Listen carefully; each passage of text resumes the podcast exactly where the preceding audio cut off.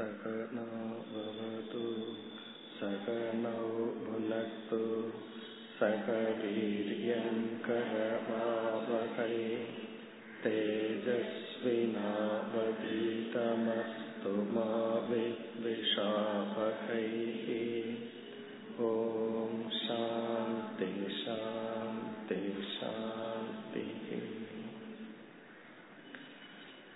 अकण्ठं सच्चिदानन्तम्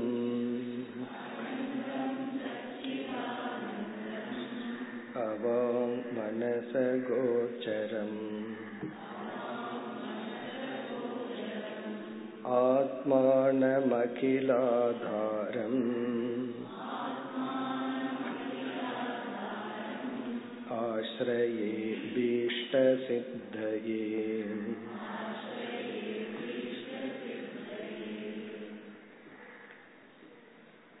இருபத்தி எட்டாவது பகுதி பக்கம் முப்பத்தி ஒன்பது சம்பந்தஸ்தோ तदैक्यप्रमेयस्य तत्प्रतिपादक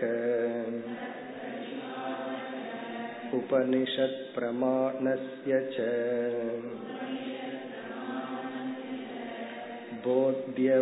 बोध्यबोधकभावः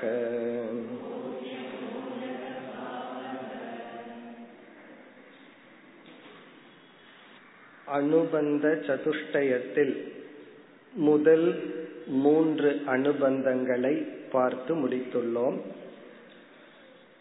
ஆசிரியர் தான் எழுதிய இந்த நூலுக்கு யார் தகுதியானவர்கள் அதிகாரி யார் என்று குறிப்பிட்டார். யாரை மனதில் கொண்டு இந்த நூல் எழுதப்படுகின்றது? எப்படிப்பட்ட தகுதிகளுடன் இந்த நூலை படித்தால் இந்த நூலிலிருந்து பயன் அடையலாம்? அந்த அதிகாரி சாதன சதுஷ்டய சம்பன்னக என்று பார்த்தோம். இரண்டாவது விஷயக. இந்த புஸ்தகத்தில் அவர் என்ன சப்ஜெக்ட் மேட்டர் என்ன விஷயத்தை வைத்துள்ளார் அதை குறிப்பிட்டார். அந்த விஷயம் வந்து ஜீவ பிரம்ம ஐக்கியம். நாமும் இறைவனும் அடிப்படையில் ஒன்று என்ற ஞானம்தான் இதனுடைய விஷயம். மூன்றாவதாக நாம் பார்த்து முடித்தது சம்பந்தக. இந்த சம்பந்தம் ஏன் என்று பார்த்தோம்.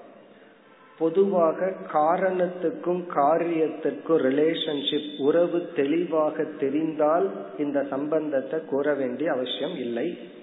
ஆனால் அந்த ரிலேஷன்ஷிப் தெளிவாக இல்லாத பொழுது அந்த சம்பந்த ஞானம் அவசியம். நம்ம பார்த்த உதாகரணத்துல ஒருவர் தலைவலிக்குதுன்னு டாக்டர் கிட்ட போறார். அவர் வந்து கண்ணுக்கு மருந்து கொடுக்கிறார். அப்ப இவர் கேட்கலாம் நான் கண்ணு வலிக்குதுன்னு சொல்லலையே. ஆகவே அவருக்கு அந்த சம்பந்தம் புரியல. கண்ணை ட்ரீட் பண்றதுக்கும் தலைவலிக்கு என்ன சம்பந்தம்? அப்போ அந்த டாக்டர் வந்து ரிலேஷன்ஷிப்ப சொல்லி ஆகணும். அதே போல ஒருத்தன் வந்து மன துயரத்துடன் மன துயரத்தை நீக்கி கொள்ள வேதாந்தத்துக்கு வர்றான். அல்லது குரு கிட்ட வர்றான். வேதாந்தத்துக்கு அவனுக்கு வர தெரியாது. மன துயரத்தை நீக்க குரு கிட்ட வரும் பொழுது அவன் மன துயரத்துக்கு எத்தனையோ காரணத்தை சொல்றான். உடல் ஆரோக்கியத்தை சொல்லலாம் சில ரிலேஷன்ஷிப்னால எனக்கு துயரம் இருக்குன்னு சொல்லலாம் அல்லது இந்த உலகத்துல எத்தனையோ ஆசைப்பட்ட பொருள்களை அடைய முடியலன்னு சொல்லலாம். எவ்வளவோ காரணங்கள் அவனுடைய துயரத்துக்கு இருக்கும் பொழுது இங்க குரு என்ன சொல்றார்? நீ சாஸ்திரம் படிச்சா துயரம் எல்லாம் போகும்னு சொல்ற அப்ப இவனுக்கு புரிய மாட்டேங்குது. சாஸ்திரம் படிக்கிறதுக்கு என்னுடைய துயரத்துக்கு என்ன சம்பந்தம்? ஆகவே அந்த ரிலேஷன்ஷிப்பை சொல்லி ஆக வேண்டும். அப்பொழுதுதான் ஒரு சாதகன் அந்த சாதனையை நன்கு பின்பற்றுவான். இங்கு நம்ம பார்த்தது போத்திய போதக சம்பந்தக. இங்க போத்தியம் என்பது விஷயம். இந்த விஷயத்துக்கும் இந்த உபனிஷத் பிரமாணத்திற்கு என்ன சம்பந்தம்?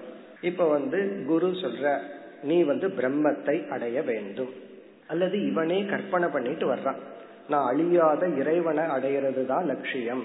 இந்த உலகத்தில் இருக்கிறது எல்லாமே அழியக்கூடியது. நான் பிரம்மனை அடையணும்னு குரு கிட்ட வரும் பொழுது குரு வந்து உபனிஷத்தை படின்னு சொல்ற இப்போ உபனிஷத்தை படிக்கிறதுக்கும் பிரம்மத்தை அடையிறதுக்கும் என்ன சம்பந்தம்? ஒன்றை அடையணும்னா அவர் என்ன சொல்லணும்? ரிஷிகேஷ் போ ஹிமாலயாஸ் போன ஏதாவது சொல்லி ஆகணும். அங்க போனா பிரம்மத்தை அடையலான்னு. அதை விட்டுட்டு இருக்கிற இடத்திலேயே உபனிஷத்தை படின்னு சொல்றார். ஆகவே போத்திய போதக சம்பந்தக. பிரம்மன் என்பது போத்தியம் பிரமாணம் உபனிஷத் என்பது போதகக. இந்த உபனிஷத் பிரம்மனை நமக்கு காட்டி கொடுக்கின்றது. இப்ப இந்த சம்பந்தத்துடன் மூன்று முடிவடைகிறது. பிறகு இறுதியாக பிறகு முக்கியமானது பிரயோஜனம். அதாவது வந்து ஒருத்தர் ஒரு புஸ்தகம் எழுதுனா அவரை வந்து இதையும் சொல்லி ஆகணும் இத படிக்கிறதுனால என்ன பிரயோஜனம் இந்த மூன்றையும் பார்த்தாவே நமக்கு தெரிஞ்சிடும் இருந்தாலும் தனிப்பட்ட முறையில் நேரடியாக பலனை கூற வேண்டும் இனி அடுத்த தலைப்பு வந்து நான்காவது அனுபந்தம் பிரயோஜனம் இருபத்தி ஒன்பதாவது பகுதி प्रयोजनं तु तदैक्य प्रमेयगत अज्ञाननिवृत्तिः स्वस्वरूप आनन्द अवाप्तिश्च तरति शोकम् आत्मवित् इत्यातिश्रुतेः ब्रह्मविद् ब्रह्मैव भवति इत्यातिश्रुतेश्च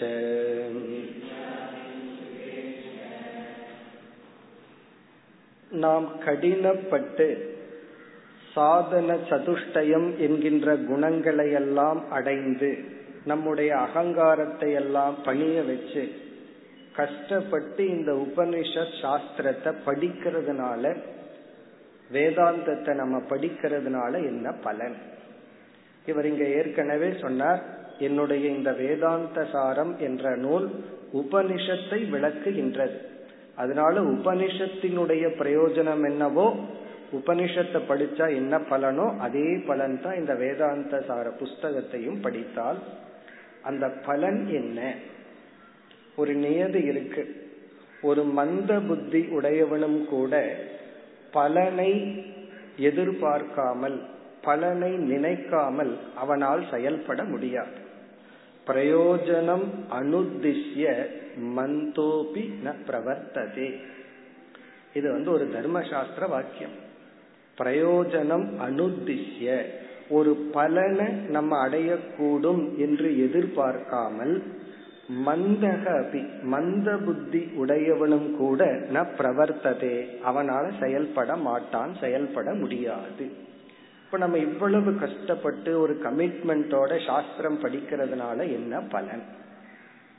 இப்ப அதுதான் நம்ம ஆரம்பத்திலேயே முக்கியமாக புரிந்து கொள்ள வேண்டும்.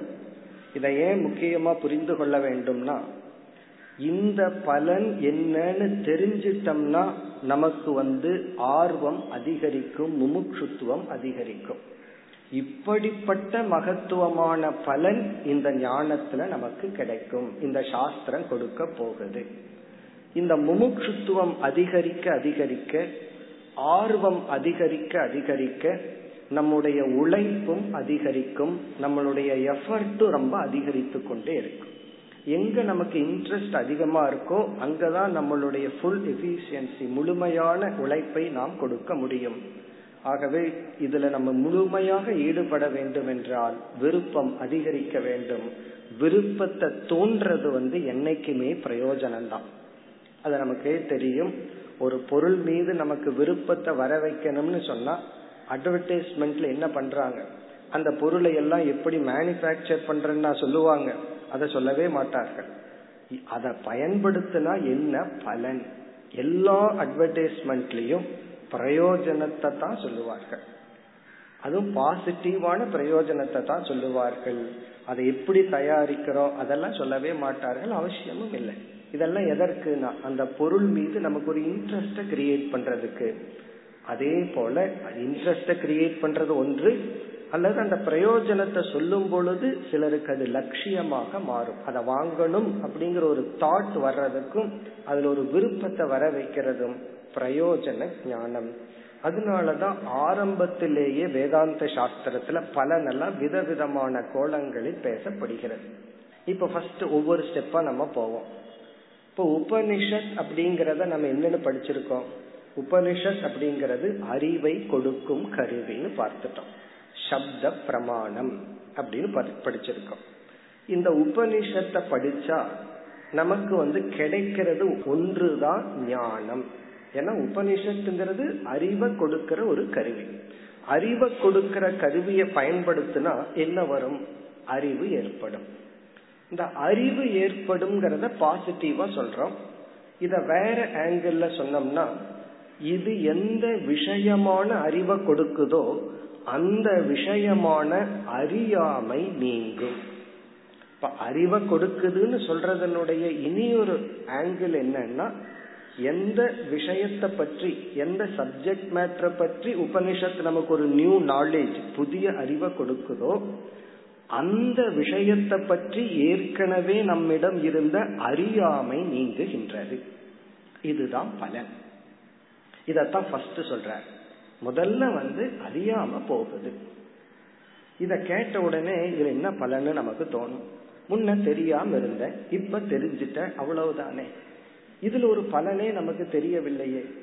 முன்ன தெரியாம இருந்தது சந்தோஷமா தான் இருந்தேன் இப்ப தெரிஞ்சிட்டேன் இப்ப என்ன வந்துடுது என்ன போச்சு? என்ன கூடி போச்சு என்ன கழிஞ்சு போச்சு? சில சமயங்கள்ல இதெல்லாம் ஏன் தெரிஞ்சோம்னு நமக்கு வருத்தம் வந்துடும் இதெல்லாம் தெரியாமையே இருந்திருக்கலாமேன்னு தோணும். அப்போ அறியாமை நீங்கிறதுனால என்ன பலன்?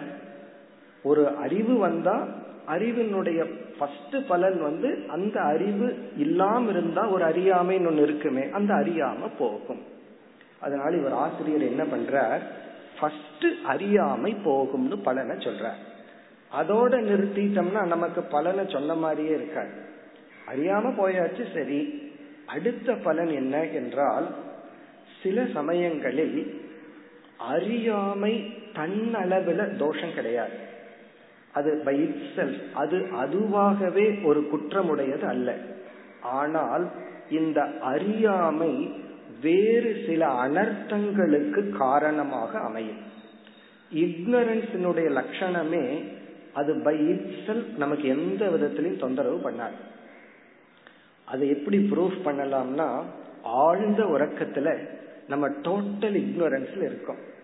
அது உண்மையிலேயே எவ்வளவு ஆனந்தமா இருக்கு. இக்னோரன்ஸ் இஸ் பிளிஸ்ன்னு வேற சொல்றோம்.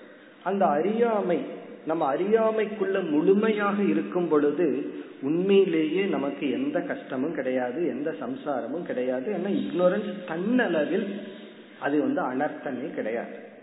ஆனால் இந்த அறியாமை வந்து அனர்த்தத்துக்கு அனர்த்தத்துக்கு இனியொரு வேதாந்த சமஸ்கிருத வார்த்தை வந்து அத்தியாசத்துக்கு காரணம்.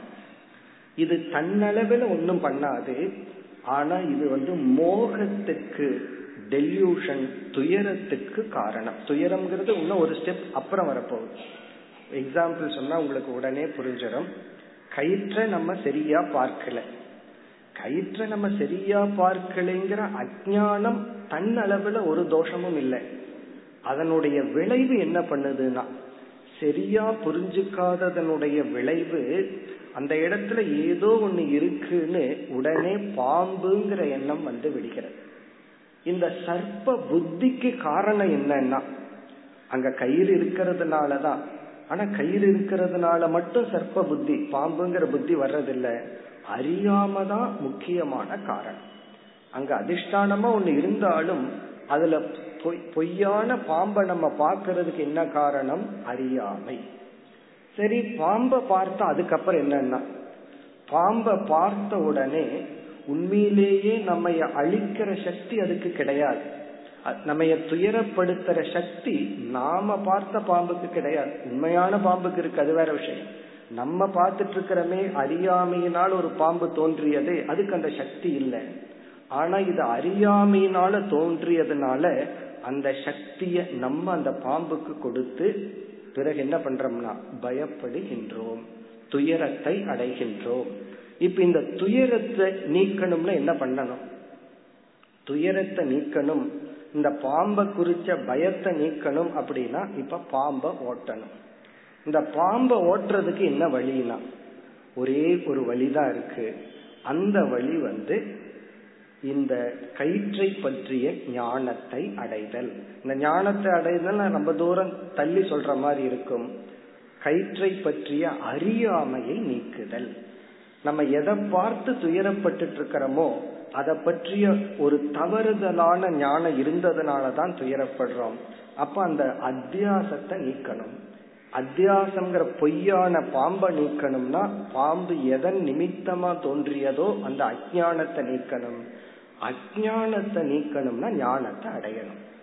ஞானத்தை அடையணும்னா சாஸ்திரம் படிக்கணும். இதுல நம்ம இவ்வளவு ஸ்டெப்பா சொல்லிட்டு இருக்கோம் இதுல ஒவ்வொரு ஸ்டேஜிலையும் சில தத்துவவாதிகளே ஸ்லிப் ஆயிருக்காங்க ஃபர்ஸ்ட் வந்து துயரத்துக்கு காரணம் வந்து அஜானத்தின் விளைவு அத்தியாசம்னே ஏற்றுக்கொள்ளாதவர்கள் சிலர். சிலர் வந்து துயரத்துக்கு காரணம் கர்ம தத்துவம் தான். ஆனா அதனால நீ கர்மம் பண்ணி ஏதாவது பண்ணணும்னு சொல்ற ஆட்கள் உண்டு. சில பேர் அதை ஏற்றுக்கொண்டு சரி அஜானத்தை நீக்கணுங்கிற லெவல்ல வந்து விடுவார்கள். அறியாம நீக்குனா துயரம் போயிருங்கிற லெவல்ல வந்தவர்களும் எப்படி அறியாமைய நீக்கிறதுல பெரிய குழப்பம் வந்துடும் ஞானத்தை அடையிறதுலயும் பெரிய குழப்பம். உபனிஷத்துங்கிறத நான் பயன்படுத்த வேண்டாம். நான் சமாதி தியானம் ஏதாவது பண்ணி அஜானத்தை நீக்கிக்கிறேன். குரு கிட்ட போகாம அஜானத்தை நீக்கிக்கிறேன். இப்படி எல்லாம் ஒவ்வொரு ஸ்டேஜ்லயும் எத்தனையோ ஸ்லிப் இருக்கு. இப்ப இங்க வந்து ஃபர்ஸ்ட் ஸ்டேஜ்ல என்ன சொல்ற இந்த ஞானம் நம்ம இந்த உபனிஷத்து வந்து எதை சப்ஜெக்ட் மேட்டரா விஷயமா வச்சிருக்கிறோம் அந்த விஷயமா வச்சிருக்கிற உபனிஷத்தை படிக்கும் பொழுது அது சம்பந்தமான அஜானம் நீங்கும். அது இங்க ஆசிரியர் சொல்ற ஃபர்ஸ்ட் ஸ்டேஜ் பிறகு அதுக்கு அடுத்தது என்ன சொல்றாருன்னா இந்த அறியாமை நீங்கினால் அறியாமையினுடைய விளைவுகளும் நீங்கி விடும் அறியாமையினுடைய விளைவுகள் எல்லாம் என்ன? அத்தியாசம் அனர்த்தம் அதுவும் நீங்கி விடும் அதுதான் இங்கு ஆசிரியர் சொல்ற கருத்து. இனி வந்து மோக்ஷம்னா என்ன என்று நம்ம பிரயோஜனத்தை பார்த்துட்டு ஆசிரியருடைய விளக்கத்துக்கு போவோம். இந்த மோக்ஷங்கிறது என்ன? இதுலயும் பல குழப்பங்கள் இருக்கு. சில பேர்த்துக்கு இந்த வார்த்தையை கேட்ட உடனே பயம். உனக்கு மோட்சம் வேணுமான்னு யாராவது கேட்டா எனக்கு இப்ப வேண்டாம் எனக்கு எத்தனையோ வேலை இருக்குன்னு சொல்லுவாங்க. ரொம்ப பேர் வந்து மோக்ஷங்கிற வார்த்தைக்கு ஏன் பயப்படுகிறார்கள்னு சொன்னா இந்த மோக்ஷம்னா வந்து இறந்து போறது எல்லாத்தையும் விட்டுட்டு போறது வெறுமை ஒன்றில்லைன்னு நினைக்கிறார்கள். ஒருவர் வந்து என்னிடத்துல ரொம்ப சீரியஸா நான் ஜீவ சமாதிக்கு முயற்சி பண்ணிட்டு இருக்கேன் அனுகிரகம் பண்ணுங்க அப்படின்னு சொன்னார். அவர் ஜீவ சமாதிங்கிற வார்த்தைக்கு என்ன அர்த்தத்தை புரிஞ்சிருக்காரோ எனக்கு தெரியல. நான் சொன்னேன் நீங்க சமாதிங்கிற வார்த்தைக்கு என்ன அர்த்தம் புரிஞ்சிருக்கீங்கன்னு எனக்கு தெரியல. அந்த அர்த்தத்துக்கு என்னால பிளஸ் பண்ண முடியாது. முதல்ல நீங்க அந்த சமாதிக்கிற வார்த்தைக்கு என்ன அர்த்தம் புரிஞ்சிருக்கீங்கன்னு சொல்லுங்கன்னு கேட்டா அவர் சீரியஸா சொல்றாரு நான் எனக்கு ஒரு மன பக்குவம் வரணும். அந்த பக்குவத்துல வந்து நான் ஒரு குழியில் உட்காந்து எல்லாம் என் மேல மண்ணை போட்டு மூடணும் அப்படிங்கிற. இப்படி ஒரு கற்பனை. அந்த அளவுக்கு ஒரு பக்குவம் வரணுமா? இப்படி எல்லாம் ஒரு கற்பனை. அப்ப மோக்ஷத்தை என்னெல்லாம் மனிதர்கள் நினைத்து கொண்டுள்ளார்கள்? இப்ப மோக்ஷம் அப்படின்னு சொன்னா இறந்து விடுதல் வெறுமை இல்லாமை. இப்ப மோக்ஷமே புரியலனா பிறகு மோக்ஷத்தை அடையிறதுக்குள்ள எப்படி நமக்கு லட்சியம் புரியும். இப்ப சாஸ்திரம் வந்து மோக்ஷத்தை தான் இரண்டு படிகளில் கூறுகின்றது. இங்க ஆசிரியர் முடிவுரையிலையும் அதை சொல்ல போறார். இந்த பிரயோஜனம் வந்து இந்த நூலினுடைய கடைசி தலைப்பாக இருக்க போகுது. லாஸ்ட் டாபிக் இந்த புஸ்தகத்துல எல்லா விசாரம் பண்ணி லாஸ்ட் டாபிக்ல பெருசா விளக்க போறார். அதனால நம்ம அங்க வந்து டீட்டெயிலா பார்க்க போறோம். விவேக முக்தி ஜீவன் முக்தி இதெல்லாம் ரொம்ப தெளிவா சொல்றதுனால நம்ம இறுதியில பார்ப்போம். இருந்தாலும் ஆரம்பத்துல சாரத்தை மட்டும் பார்ப்போம். ஒரே ஒரு போர்ஷன் சாராம்சத்தை பார்த்துட்டு முழு விளக்கம் ஆசிரியரே செய்யறதுனால கடைசியில பார்ப்போம். அதாவது மோக்ஷம் என்ற சொல்லுக்கு இரண்டு விதமான பொருள். ஒன்று வந்து விடுதலை அடைதல். மோக்ஷம்னா ஃப்ரீ ஃப்ரம் எதிலிருந்தாவது விடுதலை அடைதல். அது ஒரு ஆங்கிள் சொல்றது.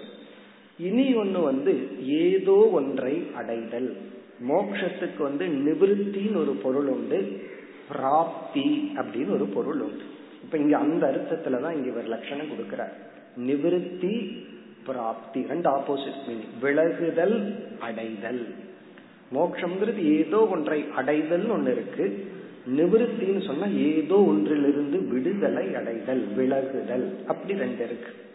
இனி அடுத்தது நம்ம ரொம்ப முக்கியமா புரிந்து கொள்ள வேண்டிய கருத்து சம்சாரம் அப்படின்னா என்ன? வாட்டி சம்சாரம். இந்த லட்சணம் தான் ஆரம்பத்திலேயே ரொம்ப தெளிவா நம்ம மனதில் பதிய வைக்க வேண்டும். இப்ப வேதாந்த சாஸ்திரம் வந்து சம்சாரத்திலிருந்து விடுதலை அடையணும் சம்சாரத்திலிருந்து வெளியே வரணும் அப்படின்னு எல்லாம் சொல்றோம். இந்த சம்சாரம் அப்படிங்கிறதுக்கு ஜீவித்திருத்தல்ங்கிற அர்த்தம் கிடையாது. ரொம்ப பேர் வந்து உயிரோட இருக்கிறதே சம்சாரம் நினைக்கிறார்கள். இந்த உலகத்தோட வாழ்ந்து கொண்டு டிரான்சாக்ட் பண்ணிட்டு விவகாரத்தோட இருக்கிறது சம்சாரம் நினைக்கிறார்கள். உயிரோட இருக்கிறது சம்சாரம்னு சிலர் நினைக்கிறார்கள். சிலர் வந்து உயிரோடு இருக்கிறதல்ல ஏதோ குகையில யாரையும் பார்க்காம எந்த வேலையும் பண்ணாம இருந்தா ஓகே இந்த சமுதாயத்துக்குள்ளிருந்து மற்ற மனிதர்களோட ஒரு இன்ட்ராக்ட் பண்ணிட்டு இருக்கிறது சம்சாரம். அல்லது ஒரு ரெஸ்பான்சிபிலிட்டியுடன் இருப்பது சம்சாரம்னு நினைக்கிறார்கள். ரொம்ப பேரு ரெஸ்பான்சிபிலிட்டிய சம்சாரம் நினைக்கிறார்கள். ஒரு சூழ்நிலையில நம்ம சில கடமைகள் நமக்கெல்லாம் இருக்கு. அந்த கடமைகளை ஆற்றி வர்றத சம்சாரம் நினைக்கிறார் கடமை அதிகமா இருந்தா என்ன சொல்வார்கள் தெரியுமோ? எனக்கு எனக்கு ரொம்ப சம்சாரம். கடமை குறைவா இருந்தா எங்க தாத்தாவுக்கெல்லாம் குறைவான சம்சாரம். இப்படி நினைச்சுக்கிறது. இவருக்கு ரொம்ப ரெஸ்பான்சிபிலிட்டி இருந்தா பெரிய சம்சாரியா? குறைவான ரெஸ்பான்சிபிலிட்டி இருந்தா சம்சாரம் குறைவு. இப்படி எல்லாம் நினைச்சுக்கிறோம். அல்லது ஒருவருக்கு கஷ்டம் மேல கஷ்டம் வந்துட்டு இருந்தா நான் ரொம்ப சம்சாரத்தை அனுபவிக்கிறேன்னு நினைக்கின்றார்கள். ஆனால் சம்சாரம்ங்கிற சொல்லுக்கு சாஸ்திரம் கொடுக்கிற லட்சணம் வந்து ஆழ்ந்த மனதில் நாம் அனுபவிக்க கூடிய நிறைவின்மை. இதுதான் லட்சணம். நம்மளுடைய ஆழ்ந்த மனதில் இப்ப மேலோட்டமான மனம் வந்து சில இன்ப துன்பங்களை எல்லாம் ஃபீல் பண்ணலாம். இப்ப உடலுக்கு வந்து ஒரு கஷ்டமான சூழ்நிலை வந்தா அதை மேலோட்டமான மனம் அதை உணரலாம். அது வேறு விஷயம். ஆனா இங்க சம்சாரம்னு சொல்றது இன்னர் மைண்ட் ஆழ்ந்த மனதுல இருக்கின்ற ஒரு நிறைவின்மை. அப்படின்னு சொன்னா மோக்ஷம்னா என்ன? ஆழ்ந்த மனதில் இருக்கின்ற ஒரு நிறைவு. இப்ப மனசை நிறைக்கிறது தான் மோட்சம் இந்த மனசுங்கிறது நம்ம வயிறை போல. இப்ப நம்ம சாப்பிட்டு நிறைச்சிடுறோம். பிறகு என்னன்னா அந்த நிறைவு எவ்வளவு நேரம்னா? மூணு மணி நேரம். சில பேர்த்துக்கு ஆறு மணி நேரம் சில பேர்த்துக்கு ஒரு மணி நேரம். அதுக்கப்புறம் என்னன்னா மீண்டும் ஏதாவது போடும் அதே போல மனசுக்கு ஒரு ஆசை வரும் ஒரு நிறைவின்மை வரும் அதை நம்ம தீர்க்கிற வரைக்கும் தீர்த்த உடனே அந்த நேரத்துல இப்ப சாப்பிட்டு முடிச்ச உடனே ஒரு திருப்தி இருக்குல்ல கொஞ்ச நேரம். அதே போல நம்ம விரும்பின பொருளை அடைஞ்ச உடனே கொஞ்ச நேரம் திருப்தி பிறகு மீண்டும் மனம் ஒரு நிறைவின்மைக்கு செல்கின்றது. ஆனா வயிறு ஸ்தூலமா இருக்கிறதுனால அதை வந்து இறக்குற வரைக்கும் முழுமையா நிறைச்சிட முடியாது. ஆனா அந்த மனம் இருக்கே அதை நம்ம நிறைக்க முடியும். அது சூக்மமா இருக்கிறதுனால அந்த ஆழ்ந்த மனதில் ஏற்படுகின்ற ஒரு நிறைவு இருக்கே அதுதான் மோட்சம் இனி சாஸ்திரம் வந்து சம்சாரத்தை நமக்கு எப்படி காட்டும்? உபனிஷத்துக்கள் கீதை போன்ற வேதாந்த நூல்கள்ல எல்லாம் இந்த சம்சாரத்தை நமக்கு எப்படி புரிய வைப்பார்கள்? சம்சாரம்னா என்னன்னு எப்படி லட்சணம் கொடுத்து காட்டுவார்கள்னா ஆழ்ந்த நிறைவின்மை நிறைவின்மைன்னு சொல்லிட்டு இருந்தா நமக்கு விளங்காது. இந்த நிறைவின்மை வந்து பல ஆங்கிள் எக்ஸ்பிரஸ் ஆகும் வெளிப்படும்.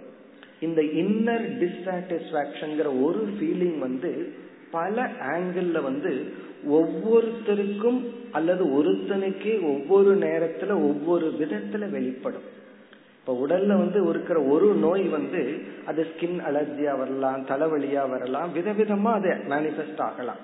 அதே போல ஒரு நிறைவின்மை அப்படிங்கிறது ஒருத்தருக்கு வந்து பயம் அப்படின்னு எக்ஸ்பிரஸ் ஆகலாம்.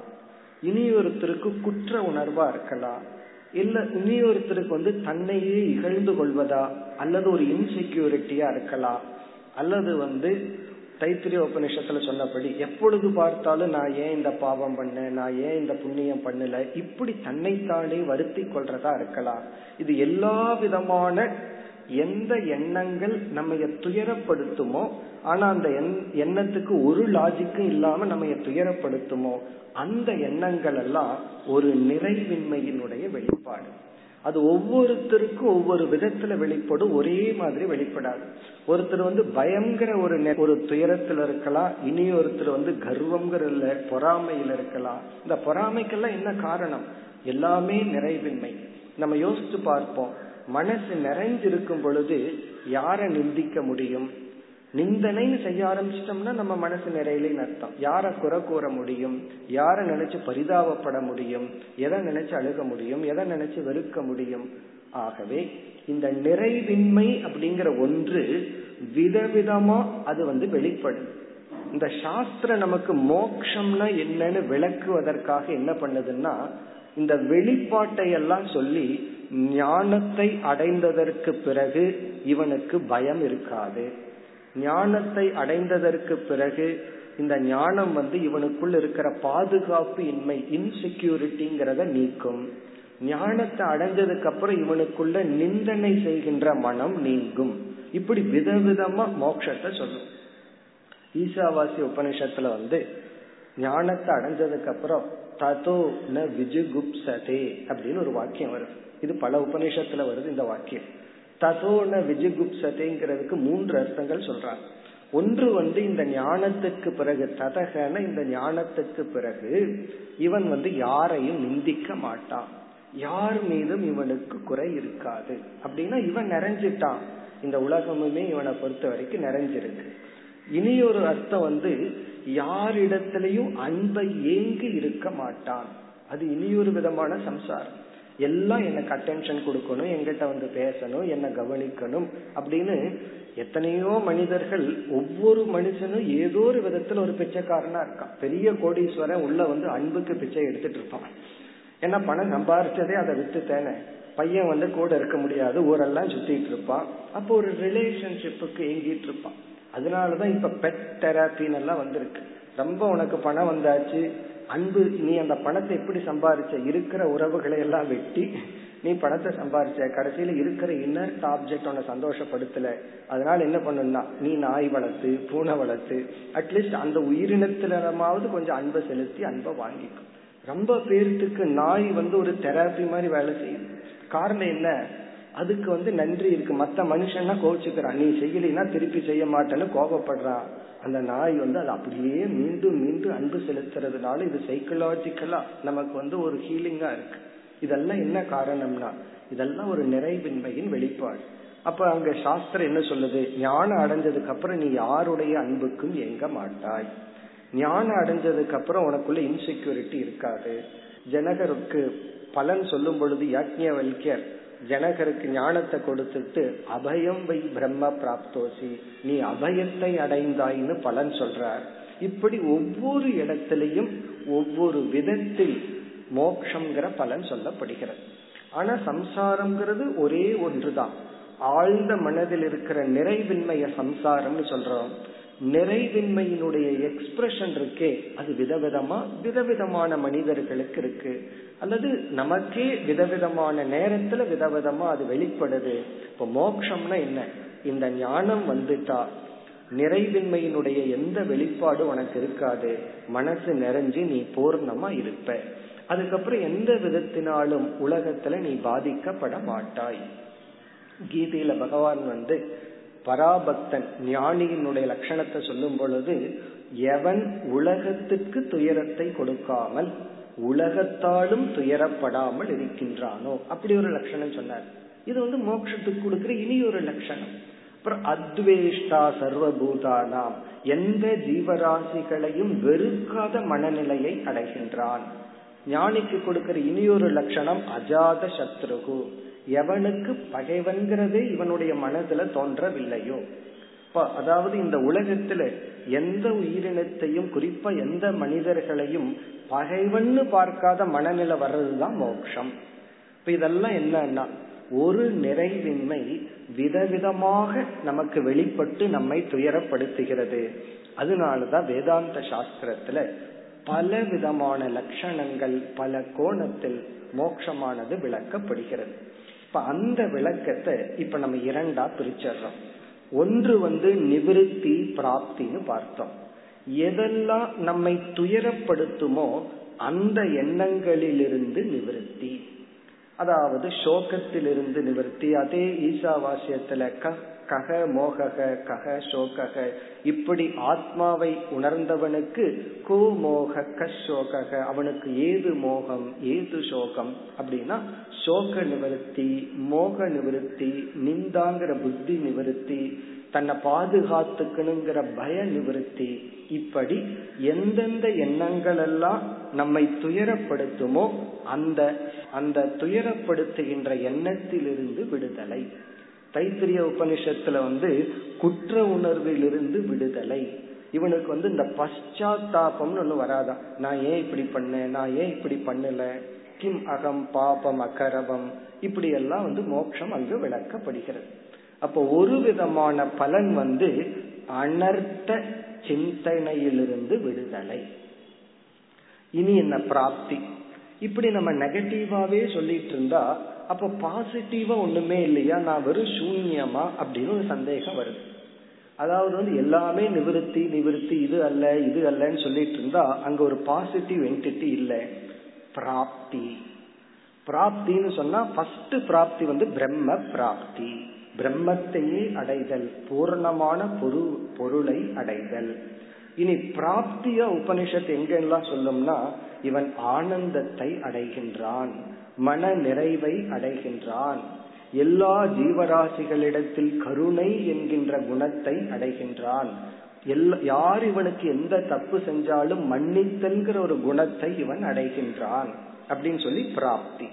இப்ப மோக்ஷத்தை ரெண்டு ஆங்கிள் சாஸ்திரம் பிரசன்ட் பண்ணுது. ஒன்று வந்து நிவிருத்தி இனி ஒன்று பிராப்தி. இந்த நிவிருத்தி பிராப்தியை கரெக்டா போட்டுக்கணும்.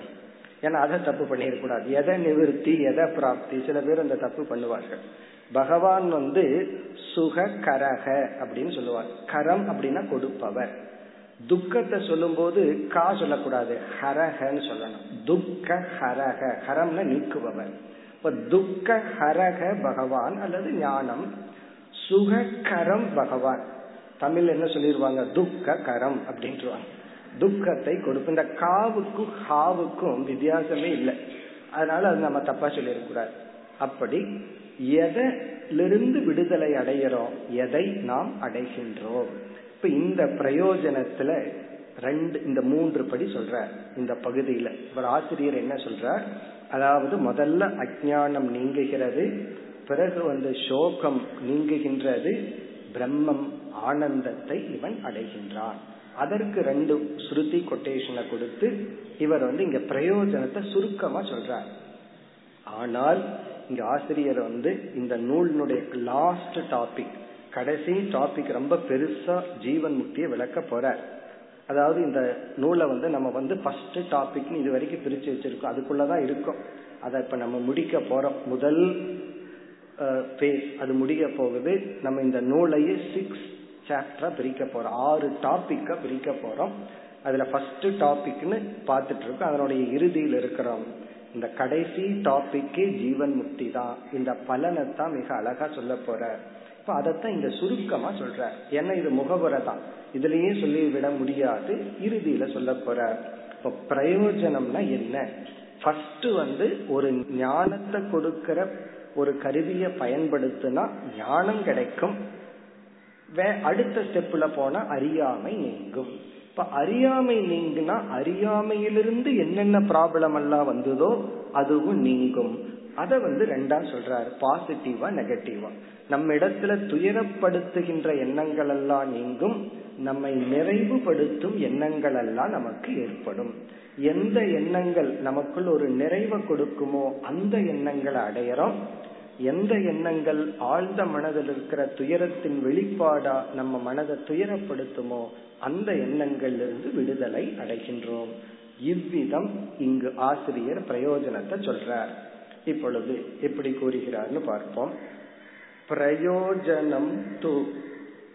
பிரயோஜனம் என்பது ததைக்கிய பிரமேயகத அஜான நிவத்திகி. இங்க பிரயோஜனத்தை என்ன சொல்றார்? அஜான நிவத்திகி ஞானத்தினுடைய பிரயோஜனம் என்ன? ஃபர்ஸ்ட் ஸ்டெப்ல இப்படித்தான் சொல்லணும். ஞானம் என்ன பண்ணும்னா ஞானம் ஒன்றும் பண்ணாது அஜானத்தை தான் நீக்கும். ஞானத்தினுடைய பலன் அஜான நிவர்த்திகி நீ அஜானம்னு சொன்னா அதுக்கு விஷயத்தை சொல்லி ஆகணும். எதை பற்றிய அஜானம் எந்த விஷயத்தை பற்றிய ஞானத்தை அடையிறதுக்கான கருவியை பயன்படுத்தணுமோ அந்த விஷயத்தை பற்றிய அஜானம் நீங்கும். இப்ப ரொம்ப பேர் வந்து உபனிஷத் கீதை எல்லாம் படிச்சு ஒரு ஞானி ஆயிட்டா அவருக்கு எல்லாமே தெரியும்னு முடிவு பண்ணிடுறது. தான் எப்ப சாக போறது தனக்கு எப்ப பிசினஸ்ல சக்சஸ் ஆகும் ஃபெயிலியர் ஆகும் எல்லாமே தெரியும்னு முடிவு பண்றது. அது கிடையாது. அது அந்த சாஸ்திரத்தை அவர் படிக்கல. அவர் ஜோதிட சாஸ்திரமோ வேற ஒண்ணுமே அவர் படிக்கல.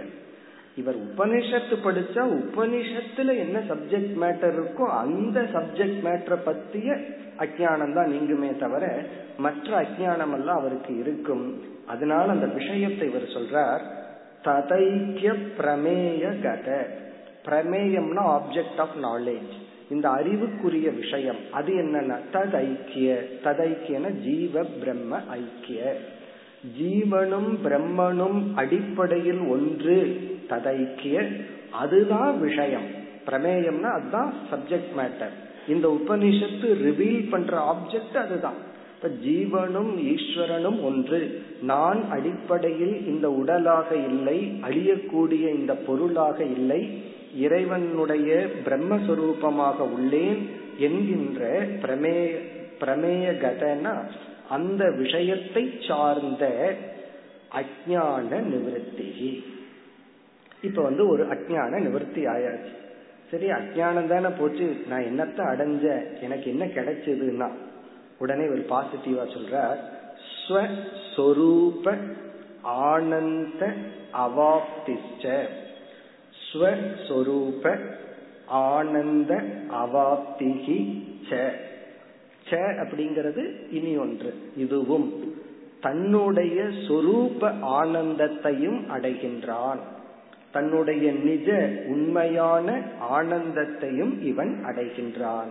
ஸ்வஸ்வரூப ஆனந்த அவாப்தின அடைதல். இதுதான் பிரயோஜனம். அப்ப பிரயோஜனம் ஃபர்ஸ்ட் வந்து அறியாமை நீங்குதல். அடுத்தது வந்து அறியாம நீங்கியாச்சு இவன் ஆனந்தத்தை அடைகின்றான். பிறகு அறியாமையின் விளைவான சோகம் மோகம் துயரம் போன்றவைகளை விடுதலை அடைகின்றான். அதாவது வந்து சோகம் அப்படிங்கிறது வேற பெயின் அப்படிங்கிறது வேற துக்கம் சோகம்ங்கிறது வேற. பெயின்ங்கிறது உடலுக்கு வர்ற சில கஷ்டம். இப்ப நம்ம கரண்ட் இல்ல ஃபேன் இல்லாம தான் உட்கார்ந்துட்டு இருக்கோம் கொஞ்சம் கஷ்டமா தான் இருக்கு. அது வந்து சம்சாரம் கிடையாது. ஏன்னா இந்த இன்னும் கொஞ்ச நேரத்துல வீட்டுல போய் ஏசி ரூம்ல உட்கார்ந்தோம்னா சந்தோஷமா இருக்கு. அல்லது மழை வந்தா அது நல்லா தான் இருக்கு. மே மாசம் வந்தா அந்த மாசம் பூரா கஷ்டமா தான் இருக்கு. இது வந்து இந்த உடல் அனுபவிக்க கூடியது வேற வழியே கிடையாது. இதுக்கு நம்ம எப்படி ரியாக்ட் பண்றோம்? அதுதான் சம்சாரம். ஒரு கஷ்டத்தை வந்தா அந்த கஷ்டத்தை எப்படி எடுத்துக்கிறோம்? அது சம்சாரம். அதனாலதான் ஒரு துயரம் ஒரு கஷ்டம்னு ஒரு பெயின்ஃபுல் சூழ்நிலை நமக்கு வந்தா அதை நம்ம ஏற்றுக்கொள்ளாமல் அதை அனுபவிச்சா அதுக்கு பேர் சம்சாரம். அதை ஏற்றுக்கொண்டு அனுபவிச்சா அதுக்கு பேரு விரதம். விரதத்துக்கும் சம்சாரத்துக்கும் என்ன வித்தியாசம்? வீட்டுல எல்லா சாப்பாடு இருக்கு. நான் இன்னைக்கு சாப்பிட மாட்டேன்னு ஏற்றுக்கொண்டு பட்னி கிடந்தா அதுக்கு பேரு விரதம். அதுக்கு பேரு தவம். அது சந்தோஷமா பண்ணுவோம். இந்த சந்தோஷத்துல ஒரு கோணத்துல பெயின் இருக்கும். அது வந்து வெறி உடல் ரீதியான பெயின். ஆனா மனசுக்குள்ள நான் இன்னைக்கு இதெல்லாம் இருந்தும் சாப்பிடாம இருக்கிறேன்னு ஒரு சுகம் இருக்கே. அது சாப்பிட்டதை விட நூறு மடங்கு சுகம். காரணம் இப்படி ஒரு தவம் பண்றேன்னு நம்ம மீதே ஒரு மரியாதை ஒரு மதிப்பு ஒரு உயர்வு. அப்ப இந்த பெயினை ஏற்றுக்கொண்டால் அது வந்து தவம் அது மோக்ஷம். நான் அக்செப்டட் பெயின் சம்சாரம் அக்செப்டட் பெயின் தான் மோக்ஷம். இப்ப மோக்ஷம்னா பெயின் இல்லைன்னு நினைக்க கூடாது மோக்ஷம்னா பெயின் இருக்கும் ஆனா அக்செப்டட் ரொம்ப பேர் அதை தவறாகவும் புரிந்து கொள்ளுதல். யோக சாஸ்திரத்துலதான் உடலுக்கு வர்ற பெயின் பெயின் தெரியாம பண்ண அதெல்லாம் யோகத்துக்குள்ள வர்றது ஒரு யோகி வந்து ரொம்ப தவம் பண்ணி அவன் ஞானத்தையே அடைஞ்சிருக்க வேண்டிய அவசியம் இல்லை. உடல்ல இருக்கிற அபிமானத்தை ஞானம் இல்லாமலும் யோகத்திலையும் தற்காலிகமா நீக்க முடியும். அதனால அவரை நம்ம ஞானின்னு சொல்லிட முடியாது. ஆகவே இங்கு வந்து சம்சாரம் என்பது துயரத்தை ஏற்றுக்கொள்ளாமை. துயரத்தை கண்டு துயரப்படுதல் துயரத்திலிருந்து விலகி ஓடுதல் இதெல்லாம் இது வந்து நிவிருத்தி பிறகு ஆனந்த அவாப்தி. இப்படி இங்க ரெண்டு கான்செப்ட் சொல்லியிருக்கார். பாசிட்டிவா ஒன்ன அடைதல் நெகட்டிவா ஒன்ன விடுதல். அதுக்கு ரெண்டு உபனிஷத் கொட்டேஷனை கொடுக்கிறார். அதாவது வந்து சம்சாரம்ங்கிறது நம்மிடத்திலிருந்து ஒன்று போவதுங்கிறதுக்கு ஒரு வேதிக் கொட்டேஷன் உபனிஷத் கொட்டேஷன் ஒன்றை அடைதல்ங்கிறதுக்கு ஒரு கொட்டேஷன் அப்படி கொடுத்து நிறைவு செய்கின்றார். தரதி சோகம் ஆத்ம விது இது வந்து நிவிருத்தி. நம்மிடம் இருந்து ஏதோ ஒண்ணு போகுது. தரதினா கடந்து செல்கின்றான் விட்டு விடுகின்றான். யார்? ஆத்மவிது ஆத்மாவை அறிந்த ஞானியானவன் சோகம் தரதி சோகத்தை விடுகின்றான். இது சாந்தோக்கியோபன இத்தியாதி ஸ்ருதேகே.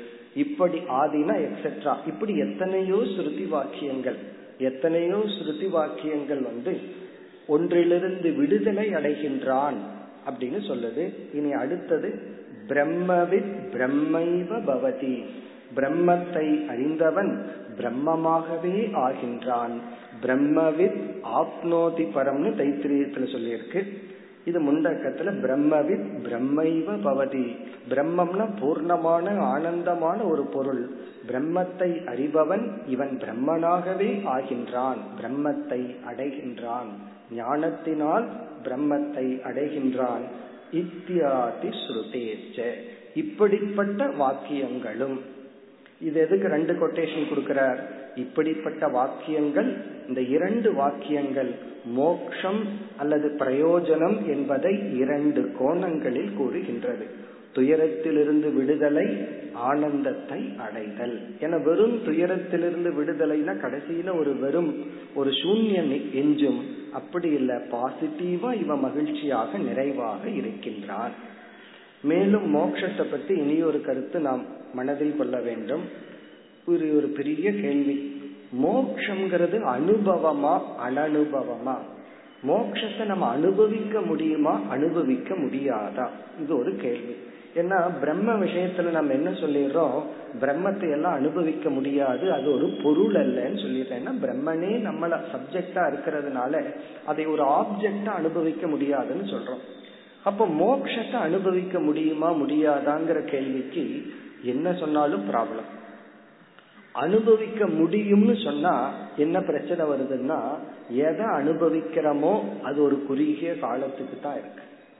இப்போ ஒரு சாப்பாட்டை அனுபவிக்கிறோம்னா அது எவ்வளவு நேரம்னா அதுக்கு ஒரு டைம் இருக்கு. சாப்பிடுற டைம் முடிக்கிற டைம்னு சொல்லி. அப்படியே இல்லாம சாப்பிட்டே இருக்கிற மாதிரி எல்லாம் ஒரு டைம் கிடையாது. அப்ப மோட்சத்தை நான் அனுபவிக்கிறேன்னா அது அதுக்கு முன்னாடி அனுபவிக்காம இருந்தேன் இப்ப அனுபவிக்க ஆரம்பிச்சிருக்கிறேன். பிறகு கொஞ்ச நேரத்துல அந்த அனுபவம் முடியும். அப்படி ஆயிடும் அப்ப அது மோட்சமே இல்லவே. அனுபவிக்க முடியாதுன்னு சொல்லிட்டாலும் ப்ராப்ளம் காரணம் என்னன்னா அடுத்த கேள்வி கேட்கிறோம். சம்சாரத்தை அனுபவிக்கிறோமா அனுபவிக்க மாட்டோமா? அனுபவிக்கிற சம்சாரத்துக்கு மோட்சத்தை தேடுறோமா? அனுபவிக்காத துயரத்துக்கு நம்ம முயற்சி பண்றோமான்னா?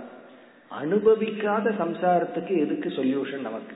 ஒரு சம்சாரத்தை நம்ம அனுபவிக்கவே இல்லை. அதுக்கு எதுக்கு நம்ம தேடணும்? இப்ப அனுபவிச்சுட்டு இருக்கிற சம்சாரத்துக்கு தான் நம்ம மோட்சத்தை தேடுறோம். அப்ப அனுபவிச்சுட்டு இருக்கிற ஒரு துயரத்துக்கு வர்ற சொல்யூஷன் வந்து அனுபவிக்க முடியாதுன்னா ஒருத்தர் பணத்தை கொடுத்துட்டு இதை நீ யூஸ் பண்ணவே முடியாதுன்னு சொல்றாருன்னா அது என்ன பண்ணாது அப்போ பணம்னு சொன்னா அது யூஸ் பண்ணணும். அதுக்காகத்தான். அப்ப என்ன பண்றதுன்னா இந்த இடத்துலதான் லாஜிக்கெல்லாம் ஒன்றும் வேலை செய்யாது. இதுல வந்து லாஜிக்கலா யோசிச்சோம்னா பிரம்ம எப்படி அனிர்வச்சனீயமோ அதே போல இந்த மோக்ஷத்தையும் நம்மால சொல்லி விளக்க முடியாது.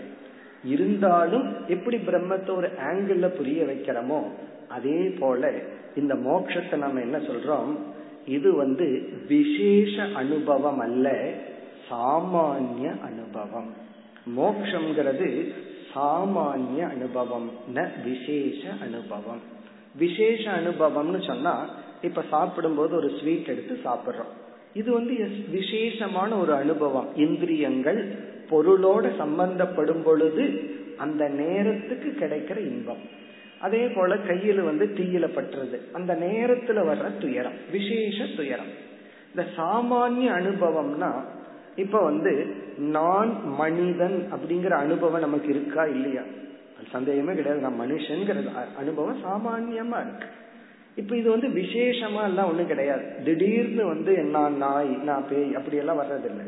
சாமான்யமா நான் மனுஷங்கிறத அனுபவிச்சுட்டு இருக்கிறோம் விசேஷமா இந்த உடலுக்கு உரிய சில இன்ப துன்பங்களை அனுபவிக்கிறோம். இப்ப மோக்ஷங்கிறது ஆழ்ந்த மனதில் இருக்கின்ற சாமானிய நிறைவு. சாமான்யமா இருக்கிற நிறைவு அது ஒரு விசேஷமான ஒரு அனுபவம் அல்ல. இவன் மோட்சம் வந்த உடனே சிரிச்சுட்டே இருப்பான் அப்படின்னு நம்ம நினைச்சிடறாங்க சில பேர். மோக்ஷ ஞானி வந்து அழுகக்கூடாது.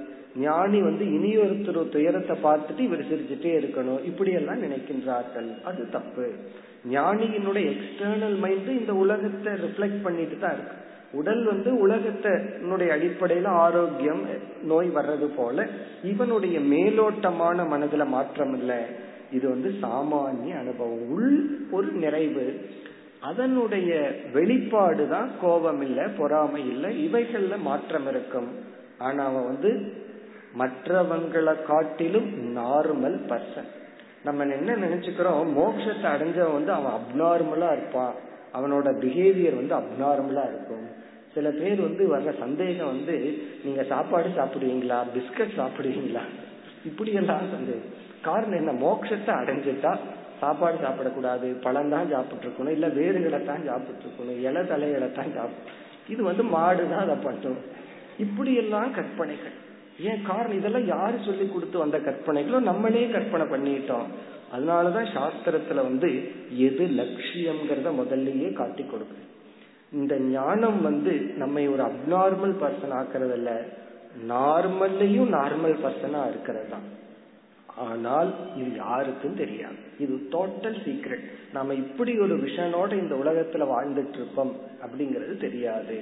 தெரிய வேண்டிய அவசியமும் கிடையாது.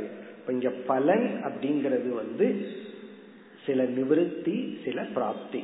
பிறகு வந்து இந்த ஆசிரியர் வந்து இந்த நூலினுடைய லாஸ்ட் டாபிக்க பலனா சொல்ல போற அங்கு நாம் மேலும் நம்ம சாஸ்திர ரீதியா பல கோணத்துல பார்க்கலாம்.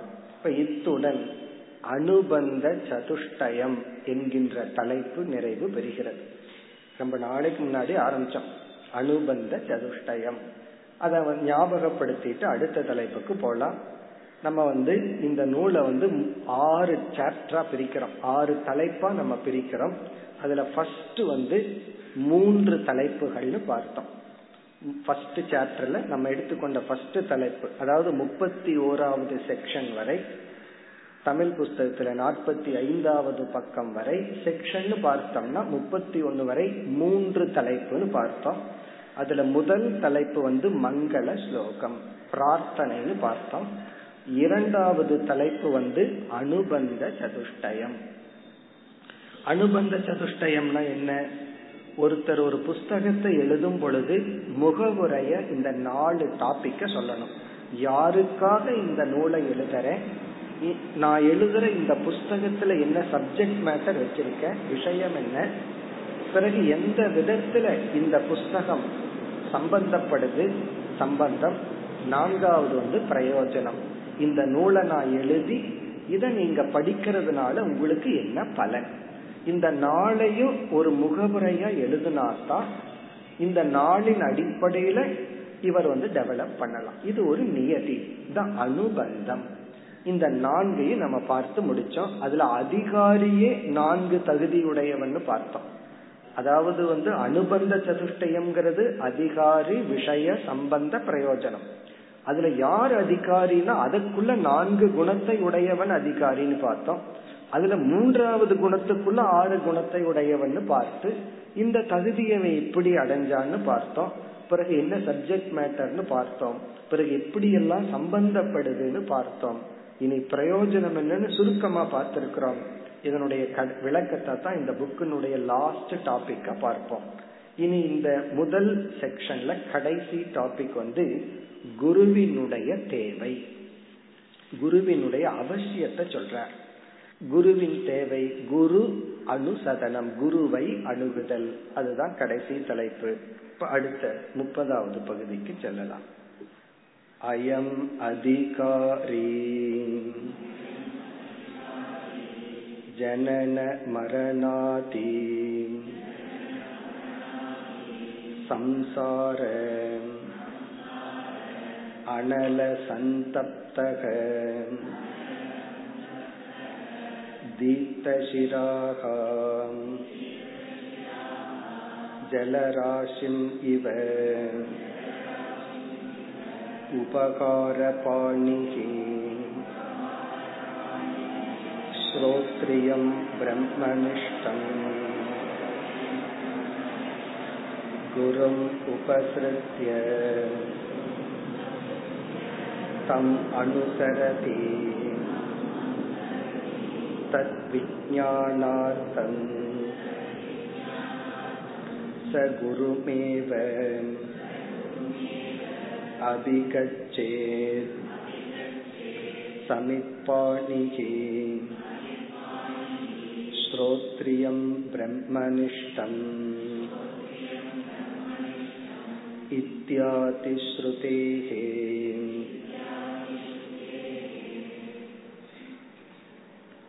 இந்த முப்பது முப்பத்தி ஒன்று இந்த இரண்டு பகுதியும் மூன்றாவது தலைப்பு முகவுரையினுடைய மூன்றாவது தலைப்பு குருவினுடைய அவசியம் குருவினுடைய தேவை இப்ப இதனுடைய சாராம்சம் இந்த இரண்டு பகுதியினுடைய சாராம்சம் என்னவென்றால் இப்படிப்பட்ட தகுதியை அடைந்தவன் இந்த தகுதியை அடைஞ்சிட்டு அப்படியே இருந்து விடக் கூடாது. எல்லா குவாலிபிகேஷனையும் அடைஞ்சிட்டு பேசாம இருக்க கூடாது. சில பேர் படிச்சு முடிச்சுட்டு வீட்டுல உட்கார்ந்துட்டு இருப்பான். அது என்ன படிச்சு முடிச்சது எதற்கு நான் ஏதாவது பண்றதுக்கு தானே. அப்படி இவன் தகுதியை அடைந்தவன் இவன் என்ன செய்ய வேண்டும்? குருவை நாட வேண்டும். அப்படின்னு சொல்ற இந்த குருவை நாடுறதுங்கிறது ஒரு பாசிட்டிவ் எஃபர்ட் அதை இவன் செய்ய வேண்டும். அதோடு இவர் என்ன சொல்லிடுறார்? இதுவரைக்கும் சிஷ்யனுடைய தகுதியை பற்றியே பேசினார். எப்படிப்பட்ட தகுதியுடன் இந்த சாஸ்திரத்தை படிச்சா சாஸ்திரம் புரியும்னு மாணவனுக்கான டெபனேஷனே சொல்லப்பட்டிருந்தது. இனி இந்த பகுதியில ஆசிரியரினுடைய லட்சணத்தை சொல்றார். டீச்சருக்கு என்ன குவாலிபிகேஷன் ஒருவர் எந்த தகுதியை அடைஞ்சதுக்கு அப்புறம் உபதேசம் பண்ணணும் அல்லது எப்படிப்பட்ட குருவை நாட வேண்டும்? இப்ப இந்த இடத்துல எப்படிப்பட்ட சிஷ்யன் எப்படிப்பட்ட பாவனையுடன் எப்படிப்பட்ட குருவை நாட வேண்டும்? அதை இவர் குறிப்பிடுகின்றார். இதிலிருந்து குருவினுடைய லட்சணமும் நமக்கு தெரிய வருகிறது. இதற்கு நம்ம ஃபேமஸ் முண்டகோபனிஷத் கொட்டேஷனை கொடுத்து உபனிஷத்துல இப்படி சொல்லி இருக்குன்னு சொல்லி குருவினுடைய லட்சணம் சிஷ்யனுடைய லட்சணம் ஏற்கனவே சொல்லப்பட்டது. எப்படிப்பட்ட பாவனையுடன் இவன் குருவை நாட வேண்டும்? இங்க குருவினுடைய அவசியம் என்னவென்றால் இங்கு நம்ம வந்து எப்படிப்பட்ட பிரமாணத்தை பயன்படுத்துகின்றோம் இங்க கேள்வி. இங்க பிரமாணம் அப்படிங்கிறது ஞானத்தை கொடுக்கிற கருவி. இந்த எப்படிப்பட்ட ஞானத்தை கொடுக்கிற கருவியை நம்ம பயன்படுத்துறோம்? அப்படிப்பட்ட ஞானத்தை கொடுக்கும் கருவிக்கு தகுந்த உபகரணம் நமக்கு அவசியம். இப்ப வந்து கண் அப்படிங்கிற ஒரு பிரமாணம் அறிவை கொடுக்கும் கருவியை பயன்படுத்தணும் அப்படின்னா நமக்கு கண்ணை பயன்படுத்தும் பொழுது கண் ஞானத்தை கொடுக்கும் கருவி. கண்ணை திறந்தோம்னா என்னென்ன பொருள்கள் இருக்குங்கிற அறிவு வருது.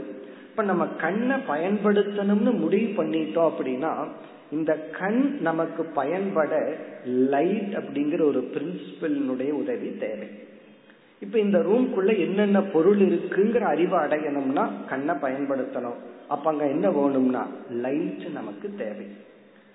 அப்ப வெளிச்சம் அப்படிங்கிற ஒரு துணையோடு தான் கண் வந்து முழுமையா செயல்படும். அதுக்கு பதிலா இந்த ரூம்குள்ள என்ன வாசனை வருது அப்படிங்கிற ஞானத்தை பயன்படுத்தணும்னா நம்ம கண்ணை மூடிட்டே அந்த ஞானத்தை அடையலாம். மூக்கை மட்டும் திறந்து வச்சிருக்கணும் அவ்வளவுதான். அல்லது சளி பிடிச்சிருக்க கூடாது அவ்வளவுதான். காரணம் என்ன? ஒரு பொருள் ஒரு இடத்துல என்ன வாசனை வருங்கிற ஞானத்துக்கு மூக்கு வந்து குற்றம் இல்லாமல் இருக்கணும்.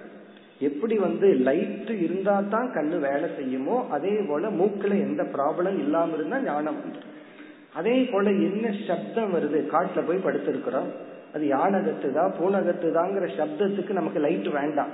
வெறும் காதை கவனமா கொடுத்தா போதும். அப்படி எந்த ஒரு கருவிய பிரதானமா பயன்படுத்துறோமோ அந்த கருவிக்கு உபகரணம்ங்கிறது ரொம்ப முக்கியம். கண்ணுக்கு லைட்ட போல. அதே போல இங்க உபனிஷத் அப்படிங்கிறது பிரமாணம். இத ஒரு சப்த ராசி அப்படின்னு சொல்றான் இட்ஸ் அ புக் இந்த உபனிஷத்து புக் வந்து பிரம்மத்தை போதிக்கிற விதம் வந்து ஒரு மெத்தட அடாப்ட் பண்ணுது. ஏன்னா பிரம்மன் வந்து போதிக்கிறதுல மிக கஷ்டமான ஒரு பொருள். ஏன் கஷ்டமான பொருள்னா ரொம்ப தூரத்தில் இருக்கிறத போதிச்சிடலாம். எத்தனையோ கேலக்சிக்கு அப்பால் இருக்கிறது ஈஸியா டீச் பண்ணிடலாம். இது வந்து நாமவே இருக்கிறதுனால தான் கஷ்டமா இருக்கு. இது சப்ஜெக்டா இருக்கிறதுனால தான் கஷ்டமா இருக்கு. ஏன்னா யாரும் திரும்பி பார்க்கறது இல்லை. எல்லாம் வெளியே தான் பார்த்துட்டு இருக்கான். தன்னையே பார்க்க வேண்டியது கஷ்டமா இருக்கு. ஆகவே என்னன்னா உபனிஷத்துக்கு வேற வழி இல்லாம ஒரு மெத்தட பயன்படுத்த வேண்டியது இருக்கு. அப்படிதான் சொல்ல போற. அந்த மெத்தட சொல்லி அப்படியே ஆரம்பிக்க போற. இனிமேல் நம்ம வேதாந்தத்துக்குள்ள விழுக போறோம். அந்த ஒரு மெத்தட பயன்படுத்தணும் அப்படின்னு சொன்னா அத வந்து ஆசிரியரிடம் கேட்டாதான் நமக்கு புரியுமே தவிர கேட்கவில்லை என்றால் ஒன்றுமே நமக்கு புரியாது. இதை நம்ம புரிஞ்சுக்கணும்னா நம்ம உபனிஷத்தை படிச்சு பார்க்கணும். ஏதாவது புரியுதான்னு. ஒண்ணு புரியலன்னு புரிஞ்சுக்கணும். அப்புறம் என்ன பண்ணணும்னா கேட்கணும். இதையும் ஃபர்ஸ்ட் புரிஞ்சுக்கணும்ல படிச்சா புரியாது அப்படின்னு ஃபர்ஸ்ட் புரிஞ்சுட்டா தான் பிறகு நம்ம கேட்க முடியும். ஆகவே இங்க ஆசிரியர் என்ன சொல்றார்? உபனிஷத்துங்கிற பிரமாணம் குருங்கிற பிரமாணத்தோடு சேர்ந்துள்ளது பிரிக்க முடியாது. எப்படி கண் ஒரு பொருளை பற்றிய அறிவை கொடுக்கணும்னா லைட்டுங்கிற பிரின்சிபலை பிரிக்க முடியாதோ அதே போல உபனிஷத்துங்கிற ஒரு பிரமாணத்திலிருந்து அறிவு அடையணும்னா குரு என்கின்ற லைட்டிலிருந்து தான் அது எக்ஸ்பிரஸ் ஆகணும். ஆகவே இவன் உபனிஷத்துக்குள்ள இருக்கிற ஞானத்தை அடைய விரும்பினால் குருவிடம் செல்ல வேண்டும். அதாவது சில ஜபத்துக்கெல்லாம் குருவை நாடுவார். எனக்கு ஜபம் எடுத்து கொடுத்த குருன்னு சொல்வார்கள். அதற்கு குரு எதற்குன்னா நமக்கு ஸ்ரத்தை அப்ப வரும் அதுக்காகத்தான். ஒரு கால் நமக்கு ஜபம் பண்றதுக்கு நமக்கே ஸ்ரத்த வந்துட்டு அங்க குருவினுடைய ரோல் கம்மி தான் ஆனா ஸ்ரத்தைய கொடுக்கறதுக்கு ஒரு குரு தேவைப்பட்ட கண்டிப்பா எடுத்துக்கலாம். அங்கெல்லாம் குரு ஆப்ஷனல் ஆனா இங்க வந்து அப்படி அல்ல. இங்க வந்து உபனிஷத்தை படிச்சு புரிஞ்சுக்கணும்னா அதை வந்து குருவிடமிருந்து தான் கற்றுக்கொள்ள வேண்டும். இப்ப இந்த பகுதியில எப்படிப்பட்டவனாக எப்படிப்பட்ட ஆசிரியரிடம் சென்று இவன் எப்படி அணுக வேண்டும்னு சொல்லி அடுத்து முப்பத்தி ஓராவது பகுதியில குருவுக்கு இன்ஸ்ட்ரக்ஷன் இப்படிப்பட்ட மாணவன் வந்தால் இங்க ஆசிரியர் சொல்றார் இப்படிப்பட்ட முறையில் அவனுக்கு உபதேசம் செய்தாக வேண்டும். இந்த ரெண்டுக்கும் ஸ்ருதி கொட்டேஷன் இந்த முப்பதாவது பகுதி குருவை இப்படிப்பட்ட குருவை இப்படிப்பட்ட சிஷ்யன் அணுகுதல் அடுத்த பகுதியில இப்படி அணுகிய சிஷ்யனுக்கு இந்த விதத்தில் குருவானவர் எடுத்துரைக்க வேண்டும். இப்ப இந்த ரெண்டு பகுதியினுடன் இந்த முதல் செக்ஷன் முடிவடைய இருக்கின்றது. இதனுடைய விளக்கத்தை அடுத்த வகுப்பில் பார்ப்போம்.